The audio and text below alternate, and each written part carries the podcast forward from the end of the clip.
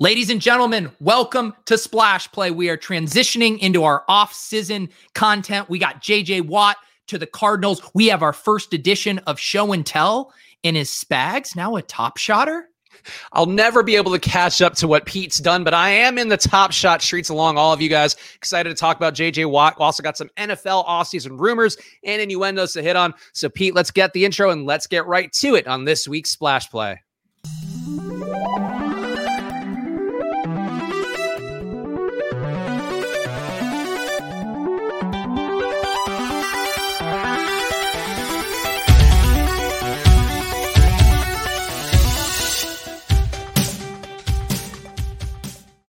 What is up, guys? Welcome to another edition of Splash Play, where we are digging deep into the offseason, all the NFL content and news that you need to know, in addition to some fun things here, including our first edition of Show and Tell. But I'm Chris Spags, joined by a man who, for finally, I feel like the first time in months, will have a little time to himself in the upcoming week. He's Peter Overzet. How are you doing, Pete?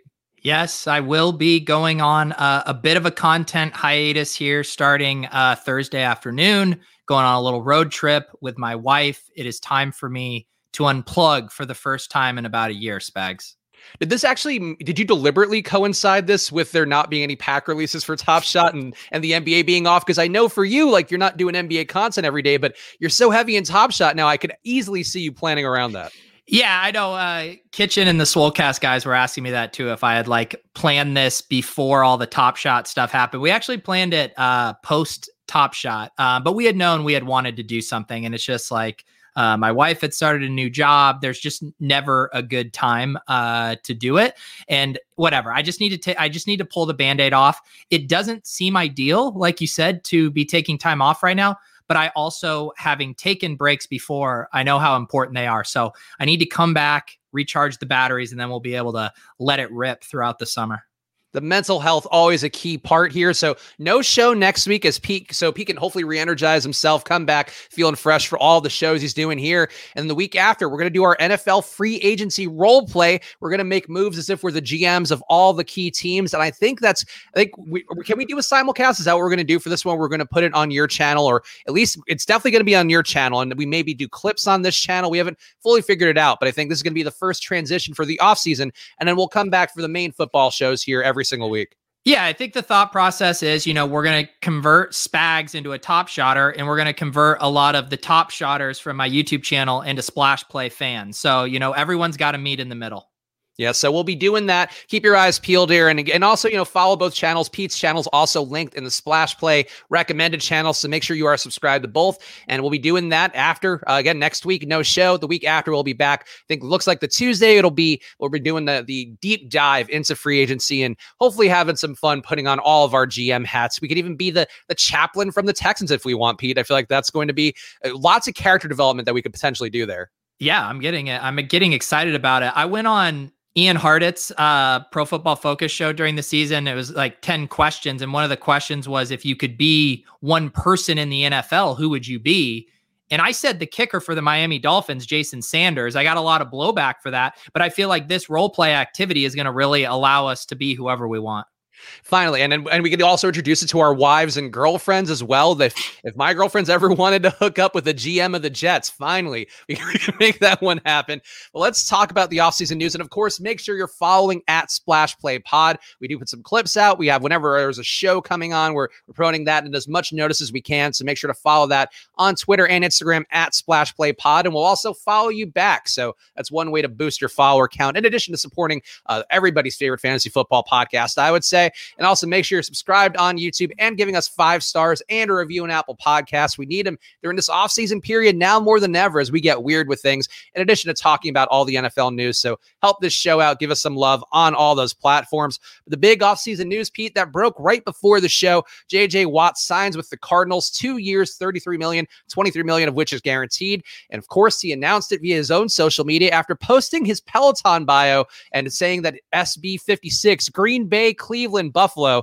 Instead, he went to the Cardinals and classic JJ Watt. And Pete, the question I'm going to ask you before we talk about the football part do you like JJ Watt now? Where we stand on him? Because I feel like there was a stretch where we all were tired of him. We all hated of him, hated him. And now I think he's done some good things locally in Houston, certainly a charitable guy.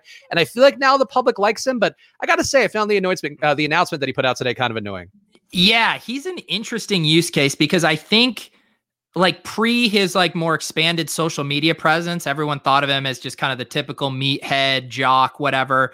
And then I think it probably dovetails a little bit with him becoming part of the um uh what's the barstool podcast? I'm not being intentional pardon my take? Pardon my take being yeah. part of like the pardon my take universe has helped like his likability mixing it up. He seems to have a level of self-awareness on twitter that i've come to appreciate. So i have done i guess uh maybe not quite a full 180 but maybe like a 100 degree turn on uh jj watt. And uh yeah i kind of like him these days I like him. I think the thing with him is that to me, he's sort of the embodiment of what a, a, lot of people accuse LeBron of, of just like kind of doing things to curry fan favor, doing things to, uh, you know, come off like the cool guy, like the funny guy. And he is just a big, uh, meaty dumbass for the most part. But, you know, like a great football player, certainly a great pickup for the Cardinals. But I think for me, I'm, I'm erring a little bit on the side of not enjoying him too much. But like, I feel like when a guy does a certain amount of charitable endeavors, I'm just like, well, I can't really hate him, hate him like I might normally. But like this photo source me and then and then Adam Schefter posts his like oh source JJ Watt he's signing with the Cardinals like it's just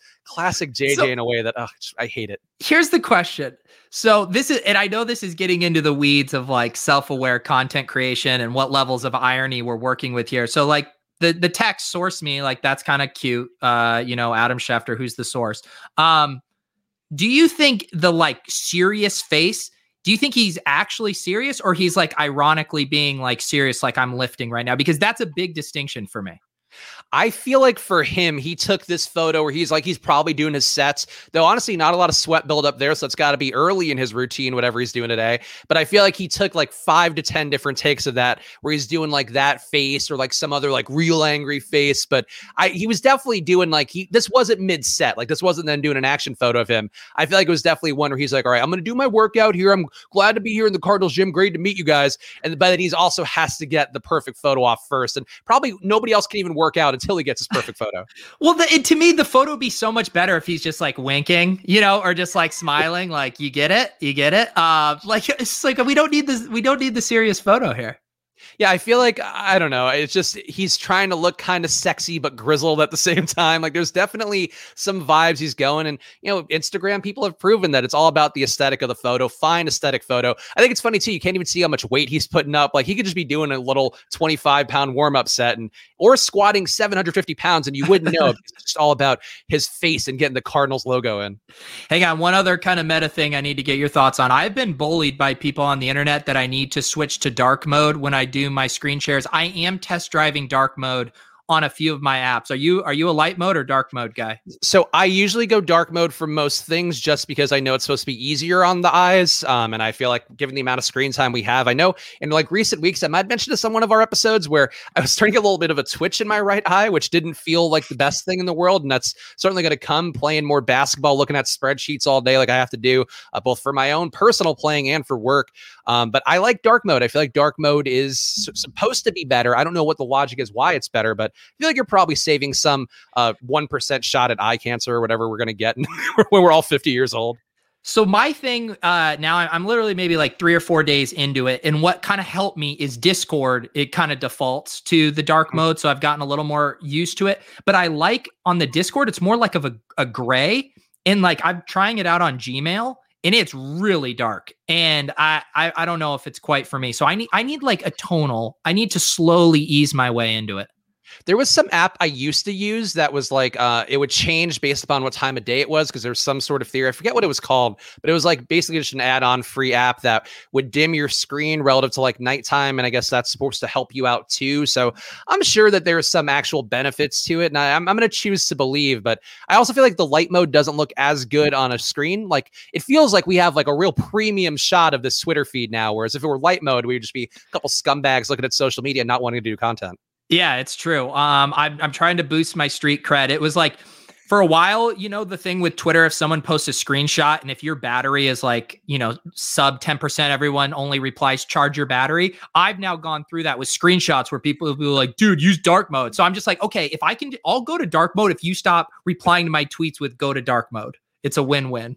It's funny because like this is uh, a complete tangent too, but related to dark mode. Where one of the first things that we did when I went over to Barstool and initially over there was like working behind the scenes, and then started doing content about three months into my my term there, my my tour of duty over at Barstool. And one of the things I thought was important back then, and I don't know it's the case now, but it was sort of what it was across the industry, was having a site with like a white background with lighter color schemes, sort of made you look more mainstream. And their site at that point was like mostly darker color schemes, and it kind of looked like a porn basement kind of site. I felt like in a way that wasn't, you know, like you could have the content be edgy, you could have the content be all that, but I did feel like brightening it up was one of the first things that we did. And it's weird because now the industry's gone the other way where everybody wants it to be dark because it's, you know, the eyes, because it's also a design trend. But I just think it's funny that like it's gone full circle where like you would be like a scumbag site if you had dark mode Twitter back then. And now it's like, oh yeah, you gotta have dark mode. Like, what are you, a piece of shit? You don't have dark mode? Yeah, you know, all the graphic designers have become real snobby with it. But I I was like, I was so I felt like I wanted to um back up my stubbornness with it. So I was actually researching, uh, you know, the benefits for eyes. I was like, can I find some article to debunk this and that it's not even that big of a difference? I couldn't find one. So I was like, all right, whatever. all right, you win this round just because I can't yeah. find evidence to prove the yes. evidence that you have is wrong. Isn't normally there's like an article on the other side of everything. So I was like, surely I can find one that says studies say it's all the same. Yeah, I'm surprised there wasn't even some SEO clickbait out there of like yeah. dark modes for losers. I was gonna say dark modes for the Q word, which probably would not be, but that would be not the greatest SEO. Spags, now we know if we need to do an SEO grab, it's um why uh, dark mode isn't that great for you and then it's just a link to our splash play content right there.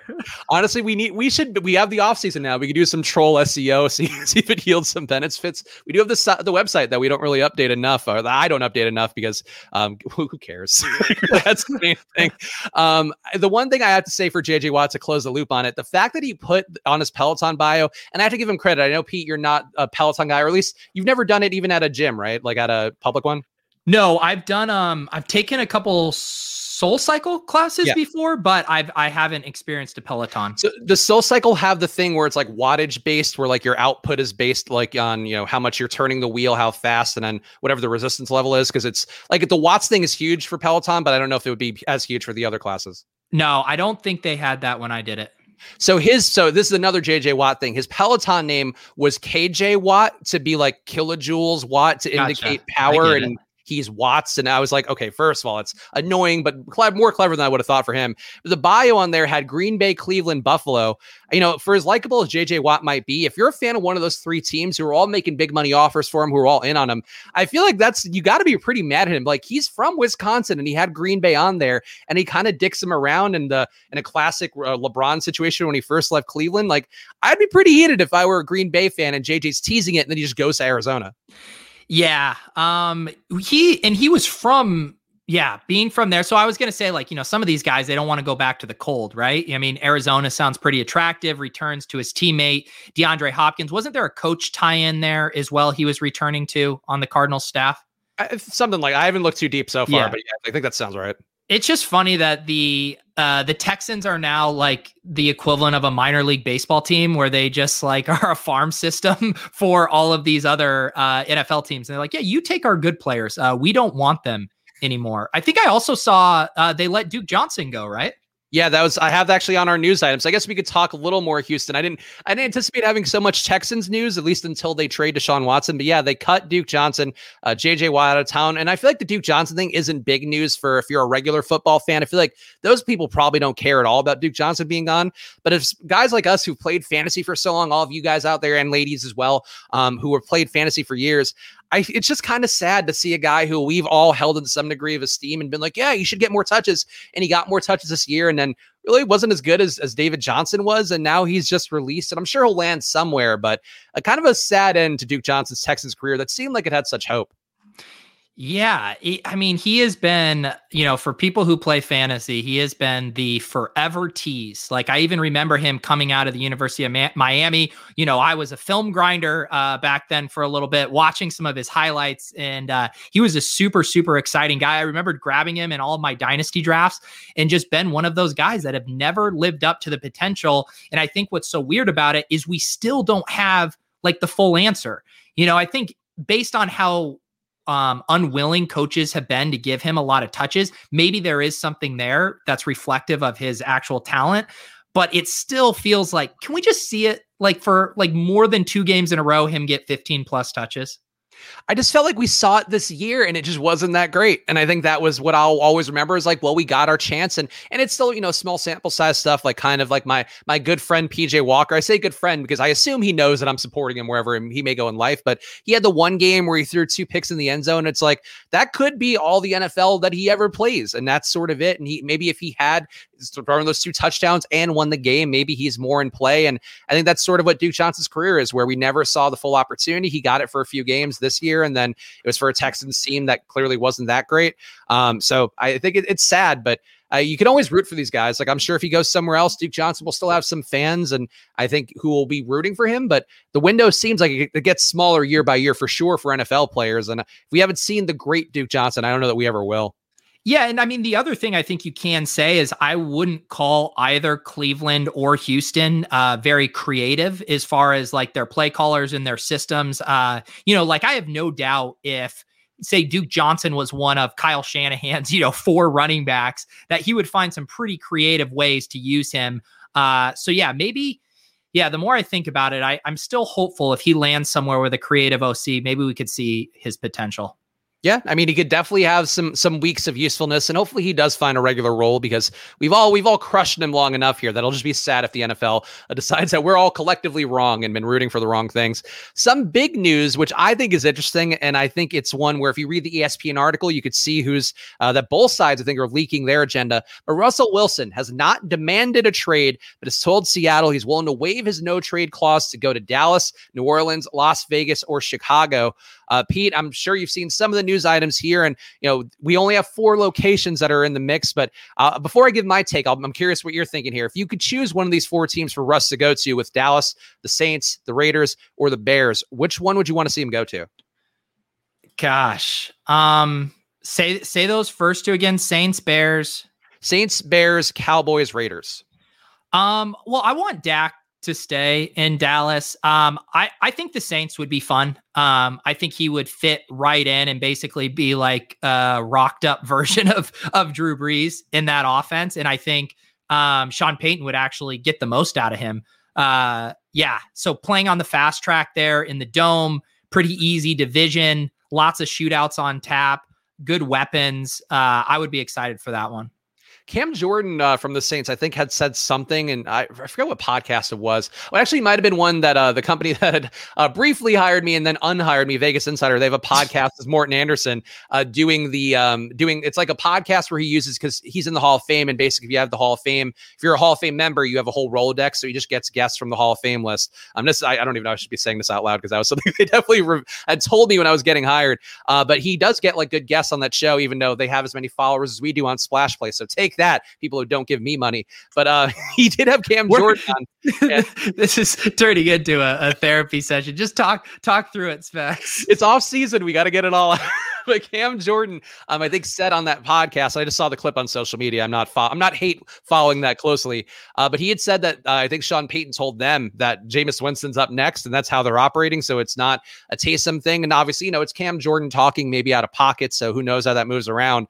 But I, I don't want Russell to interfere with Jameis's shot at the glory again because nobody else wanted to bring him on. So I want I want him to stay away from Jameis's meat here, stay away from his crab legs, so to speak. Um, I want Jameis to get his shot in New Orleans. So I don't approve of that one, Pete. That would be pretty hilarious for the Saints if they went from um you know, we don't want to play Jameis Winston over like Drew Brees, whose arm is falling off, and Taysom Hill but we also can't trade for Russell Wilson because we have Jameis Winston. like, I don't know if that logic all tracks. You're you're right, and there were also some videos that came out this week of Drew Brees working out, and I guess Saints fans were taking to Twitter to be like, "No, don't come back, Drew." so, I also I love the implication too of like even when Drew like if Drew retires, he's supposed to never work out and just become super fat. Like Drew can't continue to work out. It means he's coming back to the team. Yeah, I, I mean he's do, he was doing like sled pushing, so I feel like you're only doing. I don't even know why he'd be doing sled pushing normally anyway. I I've done sled pushing at my gym before, Spags, and uh, I don't have any NFL aspirations. You say that now, but if if the fan controlled football league came calling, you'd be there in a heartbeat. God, yeah. I mean, I would, I would uh, ape into uh, the PFT commenter bit as like a kicker or uh, you know long snapper. My grandpa, when I was younger, uh, he was a huge football fan, and he always told me he's like, you should become a long snapper. He's like, no one ever specializes in it. Um, so you know the levels, uh, the barriers to get there uh, are not that high. And he's like, we just have to make sure you're built for it. And I was like, Grandpa, I, I don't think I'm built for it to be a long snapper, but that was always his dream for me. So maybe I could, I could make him proud.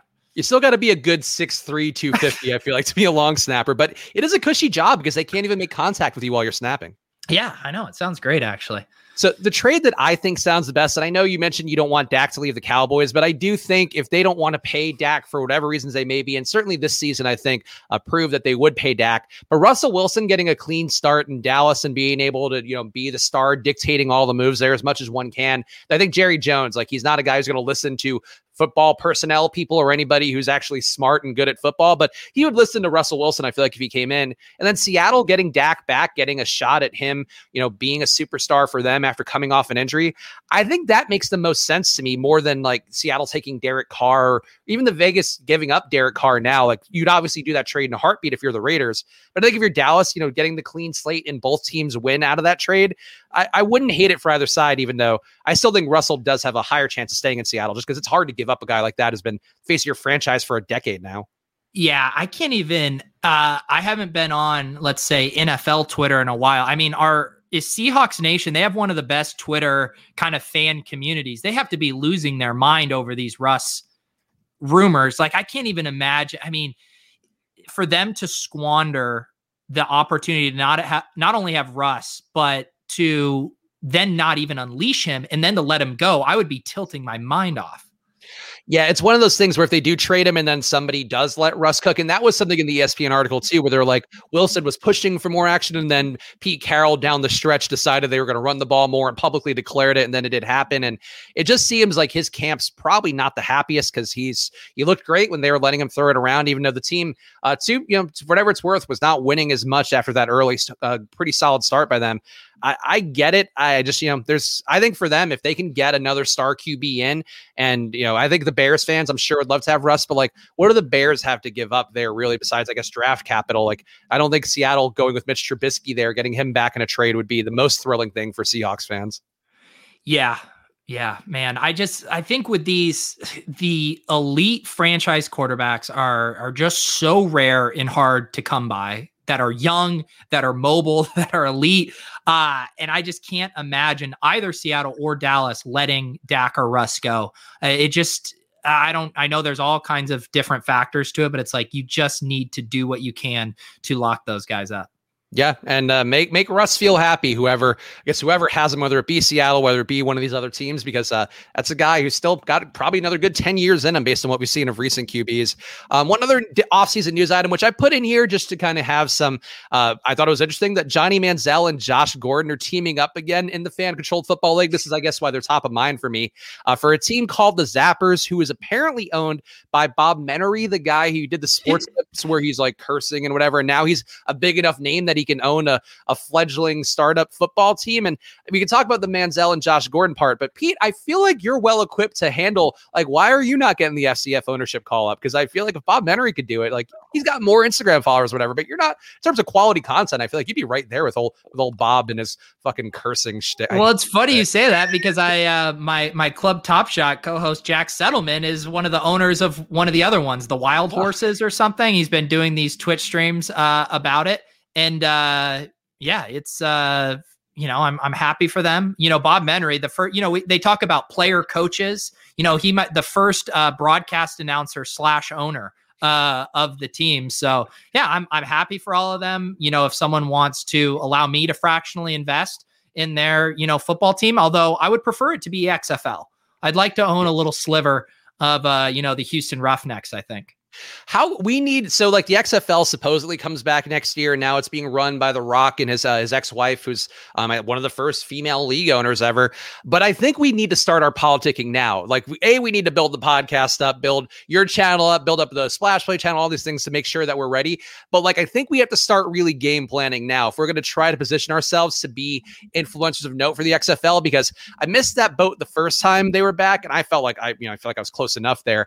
But I think we have a shot at getting in the mix for the XFL. Like if we miss out for fan control football, but get the XFL, I think that's a really big net win for us.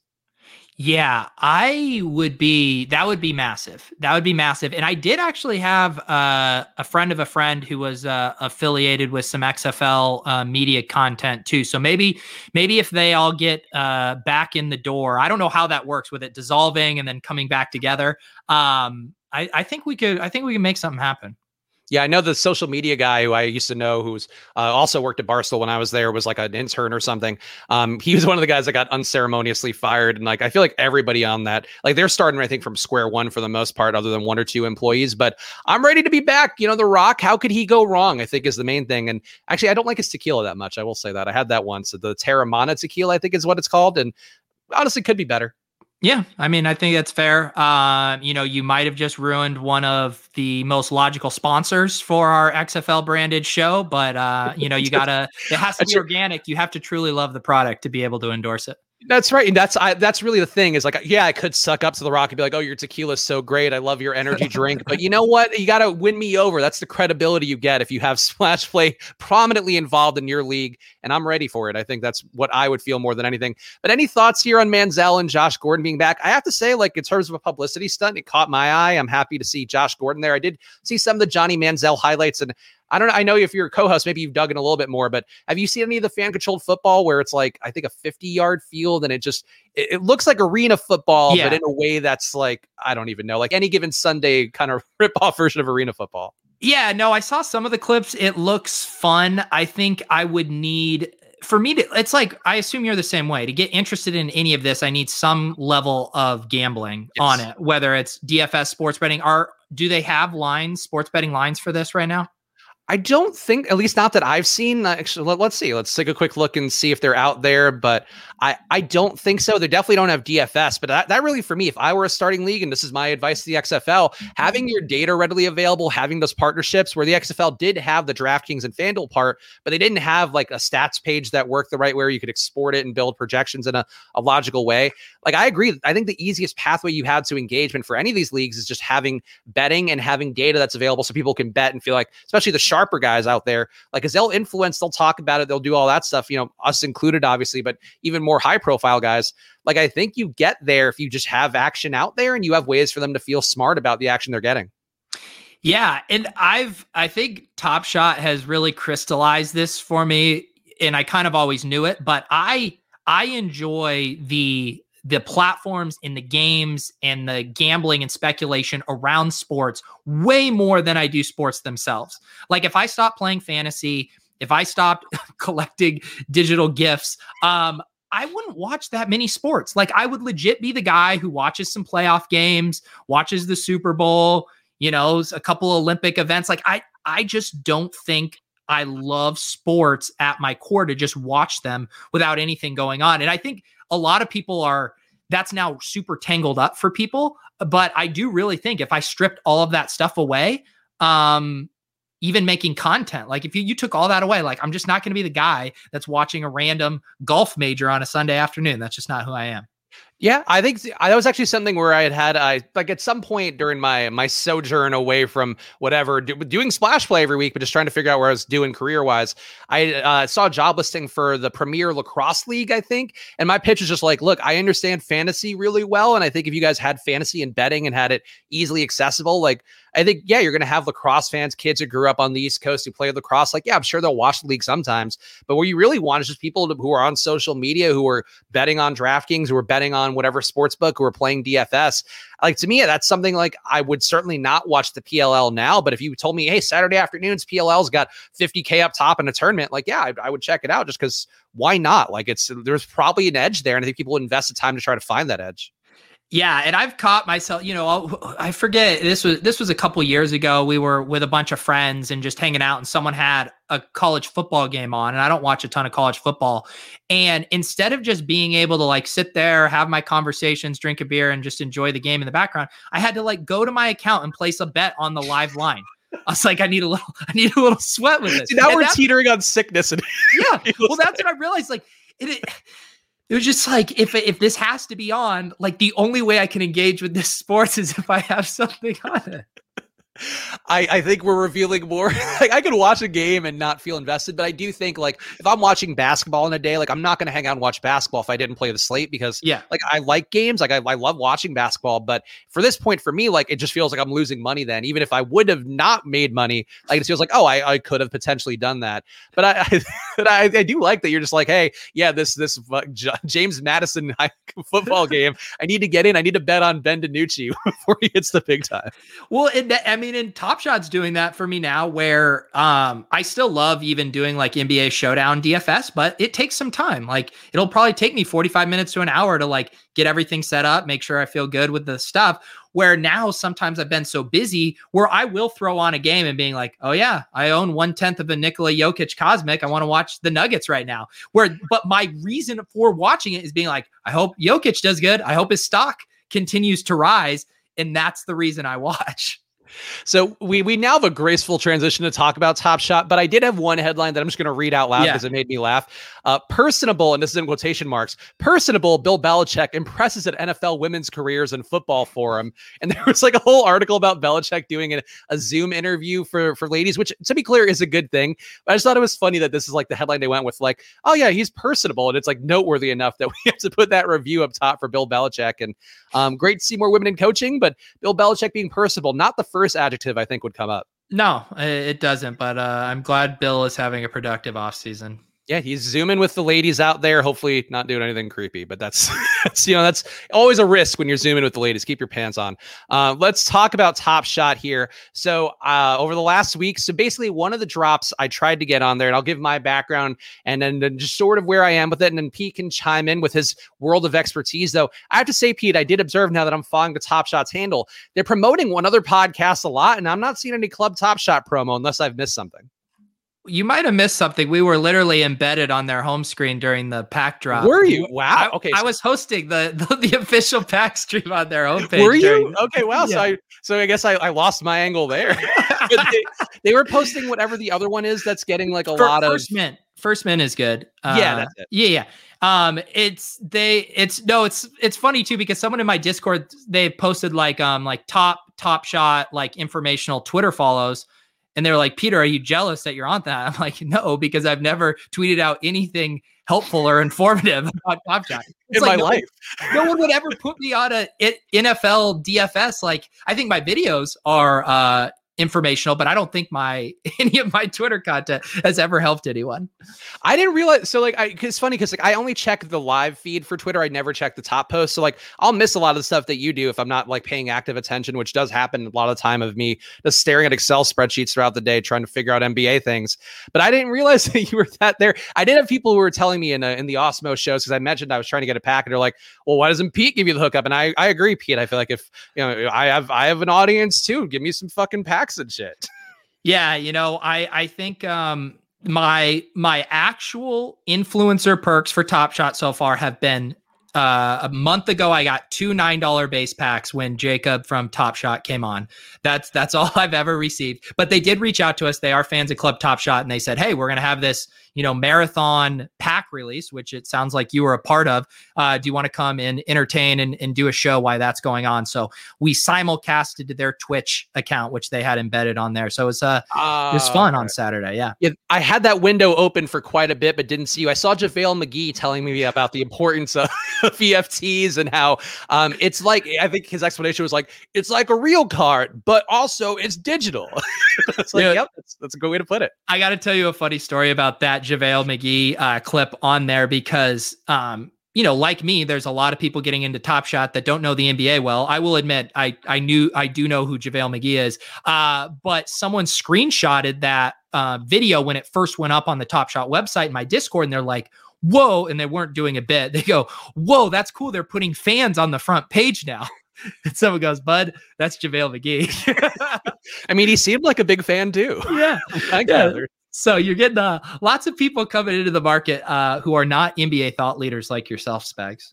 No, and it, it sucks because like I, there are things too where like I wanted to buy like a Jerami Grant card because he was going against the Kings, and I was like, oh, I think he's gonna do have a nice game against the Kings.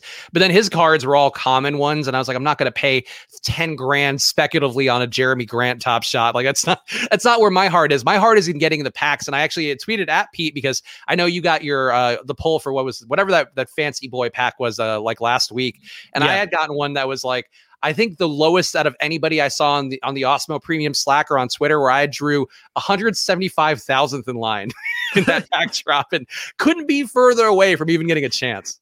Yeah, they um the interest is through the roof uh right now uh, doing an interesting thing with this one where we don't get those packs for it looks like a couple weeks. Uh so are you still you you have secured the pack but you don't have any moments you've bought in the marketplace so far?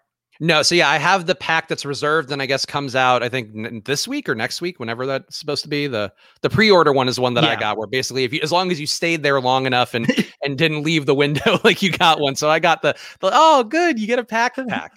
yeah, they gotta, you know, that you're you're the target demo. You know, they gotta just get your beak wet here, and then uh then you'll be in here. Has it has it taken over like the Awesemo internal communication Slack? Like, is it all anyone's talking about over there, or so some of the guys there, like I think Alex has a, an account that's worth like 500k now to a million yeah. somewhere in that range, and um, but he's also like he was buying like Khem Birch ones at some point and like buying all sorts of these random assholes. So I, I don't know what the strategy was there, but I know a lot of the guys have made money off it. One of the one of our hockey guys actually got in on whatever that premium pack was drop, and then had I think like like got like three really nice cards out of it. So some of the guys have made money off of it, but there is like a premium Slack channel too with people. I'm sure just you know like your Discord or like some of the other discords out there. And um, I, I, I still don't really get it. Like I don't get the appeal of it. I do get though that I should have done it. You know, probably four weeks ago. Might have been smart. well, step one is we need you to start calling them moments and not cards. Uh, I went through that evolution. I called them cards for like two weeks, but I got it out of my system. Uh, this is actually an interesting question from Jason if there ever is NFL top shots or something like it, will it lower the value of NFL DFS content?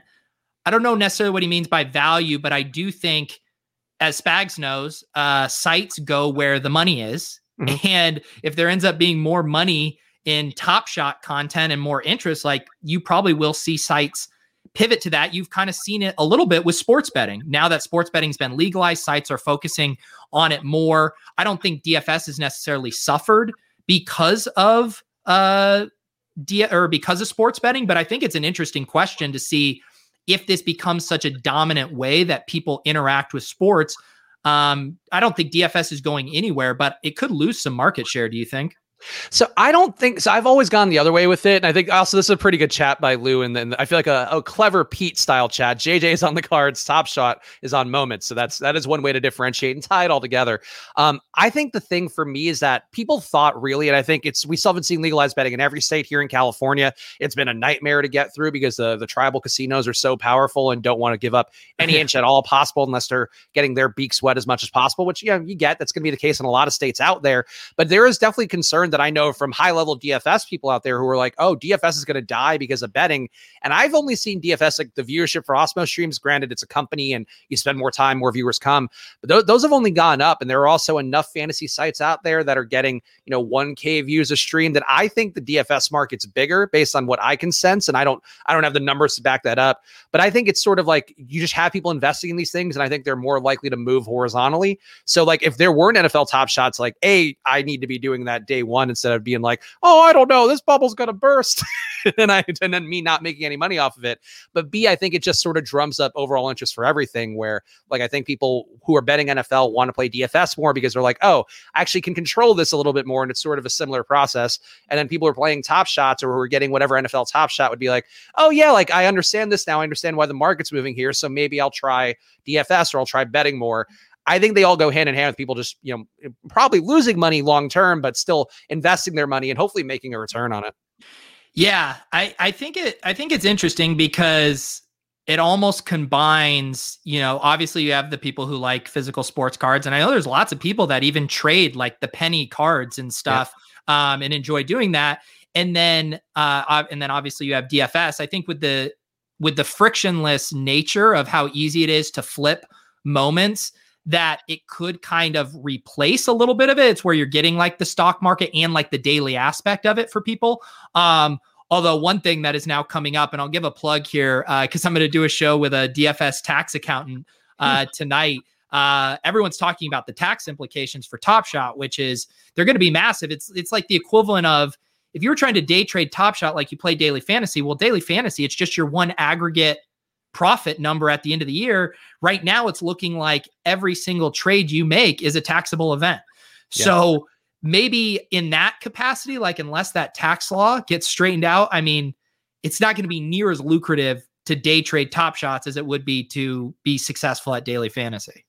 Well, yeah, because you're not having any long term holding. Because that was something like I, I did my my Ethereum and my Bitcoin when I sold those off a couple couple years ago, I guess.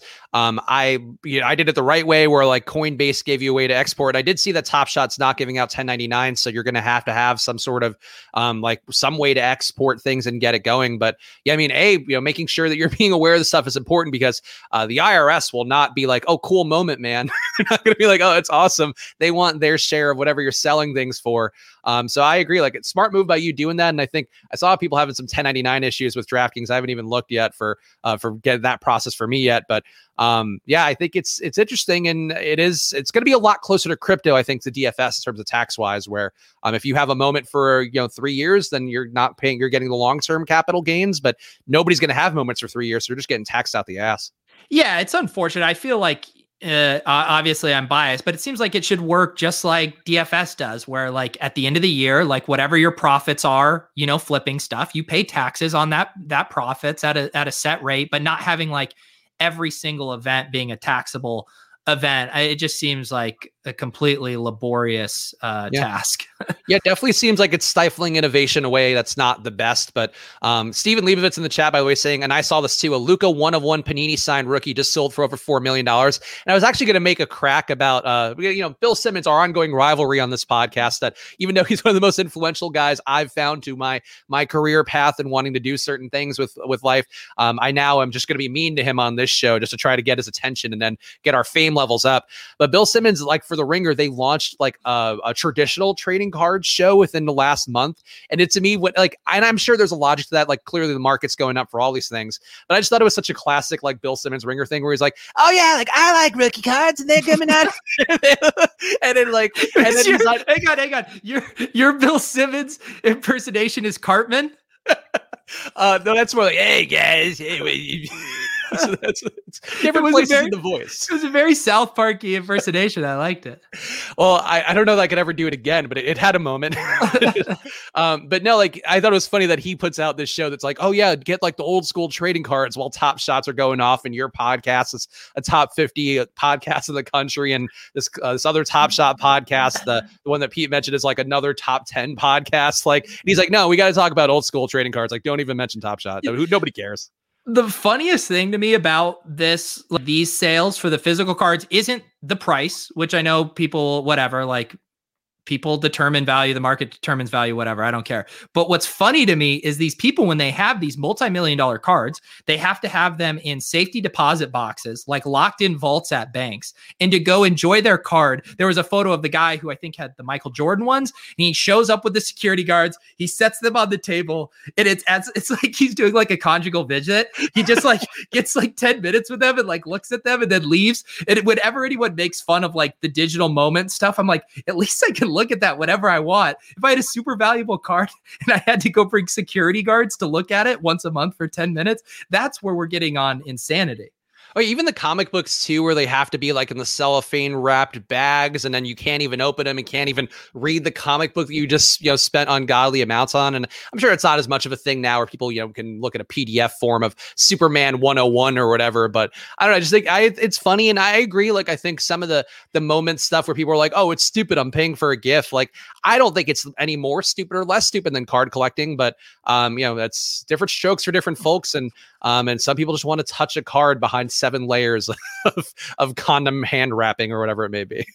Yeah, I mean, it's crazy. And we, we're not going to turn this into a full NFT show, but you now see some music artists who are selling, you know, NFTs of their LPs. You know, people yeah. can own um, a part of it and just like, I think everything is obviously inflated right now. We're in a huge like bull market. Most of these projects aren't going to be worth near what they are today in, in two or three years.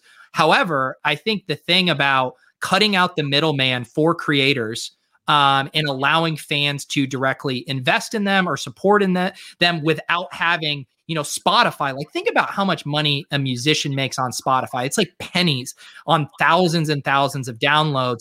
You can start to cut those out and give your super fans something of value that's scarce and get compensated more in line with the time and the effort you're putting in. So I am I'm enjoying the concept of this paradigm shift right now, even if it's completely out of control right now. This is one of the things, yeah, Lou in the chat talking about the three Lao NFT yeah. uh, thing, which that's the one I was thinking of too. I saw yes. was it Ultraviolet went for 33 million or something? Yeah, I was listening to it the other night. I'd actually never listened to his music, and uh, I, I did enjoy it. Yeah, so I mean, it's I think this is the one thing where like this kind of I mean, theoretically could benefit guys like us who are doing, we're grinding on content and doing that stuff more than like, I think OnlyFans is like a really big thing. And it sounds like a joke we're talking about it, but like that was a big thing for women being able to like commoditize yeah. like their sexuality or whatever. And I think this is one where it's like, ah, NFTs are just for the fellas. Like we could, we finally have our OnlyFans and it's in the terms of, of blockchain gifts. And what was the fucking Abraham whatever thing, uh, the CryptoPunk sold for 1.5 million? Like, I, I, I don't get it. I don't get his buying these things, but more power to him. Yeah, it is. Um, prices are crazy right now. Definitely uh, be smart. I, I was talking about how I hope we start to get more entry level stuff where like if you want to buy and that's kind of why top shot was fun for a little while there because you could get a moment for three dollars it's right. like, okay, this is pretty low risk. You can get a feel for how it works. That's how I got a feel for Bitcoin, you know, putting it on some poker sites and some sports betting sites. And I was like, this seems really weird and it was scary, but just like putting $50 on and sending it around, it was like, okay, I kind of understand how this works. So I think right now it feels inaccessible to a lot of people, even to me, because sending moving ETH around, spending large sums of money on things that you don't necessarily fully understand, that's that's risky. So I'm I'm hopeful that things get more easy and there's more entry level points to support creators. Um, because I think about it with both music I like and artists. Like I have this Japanese artist who's like my favorite. He's the that's the poster over there, the oh. Hiroshi Nagai. And like I like I bought that, but I can't find his stuff because it's all in Japan. This was like a US label did like a one print, but like if he had NFTs, like where I could like give back to him, I would give him money. Like I would give him a thousand dollars to have one of his pieces just to support him because I love his stuff. And right now, because we're on opposite sides of the globe, there's like not actually an easy way to do that. Yeah, it's interesting, and uh, yeah, I one of coincidentally one of my favorite artists who I used to get art from. Actually, I think uh, you. Well, I don't want to fuck the camera up too much, but I think you could see it. Oh yeah, over here, this James Dean painting. Parvez Taj um, is a guy who I used to like a lot when I was younger, and now his art's at Wayfair. So I feel like oh, he sold out. he completely sold out. But I like, I'm like, good for you. Like, I think it's cool. Like uh, that James Dean painting is one of my favorite things I've bought. But at the same time, um, yeah, like that's that's the other side of it, where he's perhaps he's too available now. yeah, that was like. uh you know, I was I was into you know indie rock. I was I had been a music snob for a long time, and then I then it started to get commercialized, right? Like you'd hear it in the Apple uh, commercials. And I remember going into the Gap one day and hearing a Belle and Sebastian song, and I was like, no, no, no, this is supposed to be a band just for my headphones, my my earbuds. I'm not supposed to hear this at the Gap. Uh, so it all all the good stuff uh, gets commercialized at some point yeah, the hipster music out there. You got to be willing to let them go. And same thing for artists, I guess. And now we got time here. Pete's got a hard out at uh, 4 p.m. Eastern. So we're going to make sure we get out a little bit before that. But it's show and tell time. And Pete, I know you said you have multiple items. I only brought one. So if you have multiples you want to do, or we can just do this regularly, do one a week, it's up to you. But if you're going to do multiple, I feel like you should go first. Yeah, well, one has a little bit more of a story. The other one was just simple. I had found uh I have this box with a bunch of just like random ephemera from my stuff. And I did find a high school graduation photo. Uh Ooh. so this was just a quick one. I thought I would uh I would get there. I okay, you got a young Zachary Ty Bryan from Home Improvement kind of look going there. yeah, so that's uh that would have been spring of 2005, I believe here. Is that like a photo shoot you did? Yes. For, Like- okay. Like graduation photo shoot my mom had me do. Um so there you go. Uh and then so my my proper show and tell here, it doesn't look like much until I flip it here. Um this was uh, when I was at school in uh, in San Diego, uh, I had this on-campus job there, and one of my bosses, her husband, played high school baseball with David Wells. Oh. And every like 10 years or five years, they have some kind of reunion where a bunch of them come back, they play like a game, and then they go out for drinks or whatever. And they ended up being at the same bar that we were at that was like by our school and she invites me over this this lady nice lady robin and she's like hey meet david wells and she was like you know we have a conversation she's like do you want his autograph i'm like like sure, like I guess. And so he he gave me an autograph on a napkin from the bar there. It says to Peter, best wishes, David Wells. So that's how I have uh my David Wells autograph on a Oh. bar napkin. I'm surprised it doesn't have like chicken wing sauce. I'm surprised I still have it, honestly. I had um one one signed thing from Christie Brinkley back in the day because she did some event that I had got invited to because I was like good at school then. You never guess it now. Um, I got something and it was like she signed like the program for the event and I did like that. I don't even know where it possibly be because I just like I don't care at all about an autograph. Like to me, it's like oh cool. Like I remember meeting Christie Brinkley when I was a little kid Yeah. and being like wow she's really hot. Or besides that, like just I'll always have the memories of. Uh, I don't even think I jerked off to Christie Brinkley, so I don't have the memories of that. But uh well i was to your point like back then i didn't i didn't have an iphone i didn't have a cell phone uh with a with a camera on it i'm always like pro f- i would want a photo over an autograph like every time but we like i didn't have anything she's just like uh how do i end this conversation you want his autograph uh sure on a on a napkin here Got to give Paul V credit for the the chat here. The brick wall behind you looks like a hand build. So that's one. That's Pete's been repping that hand build life since his teen years. Back i wasn't was in- sure what they were referencing there we go yeah that is uh that's that's authentic It honestly kind of now that I'm seeing that wall more, it looks like you were like a war torn Eastern European country where it's like, oh, this is where the bomb hit in, in Sokovia. Things really took a turn. yeah uh, you know it's distressed uh boutique photo backgrounds So I also brought a photo, and this is one that I, I I have honestly still around because it's framed. But this is from my high school senior year. Um, I think you can guess which one is me. But you can see these are this Hey. is my my winning team. Uh, we won the I forget what division, the Empire division of the Ivy League prep schools in New York City. And there I am with a do rag, looking. Hey, my my cheekbones look fantastic in this photo. But this was after our homecoming game. We didn't have a game at our actual homecoming. Wait, hang on. I think your ring light is getting in the way. Yeah. Which which one are you? I'm the one in the do rag up top. Oh, six. Uh, what's your number?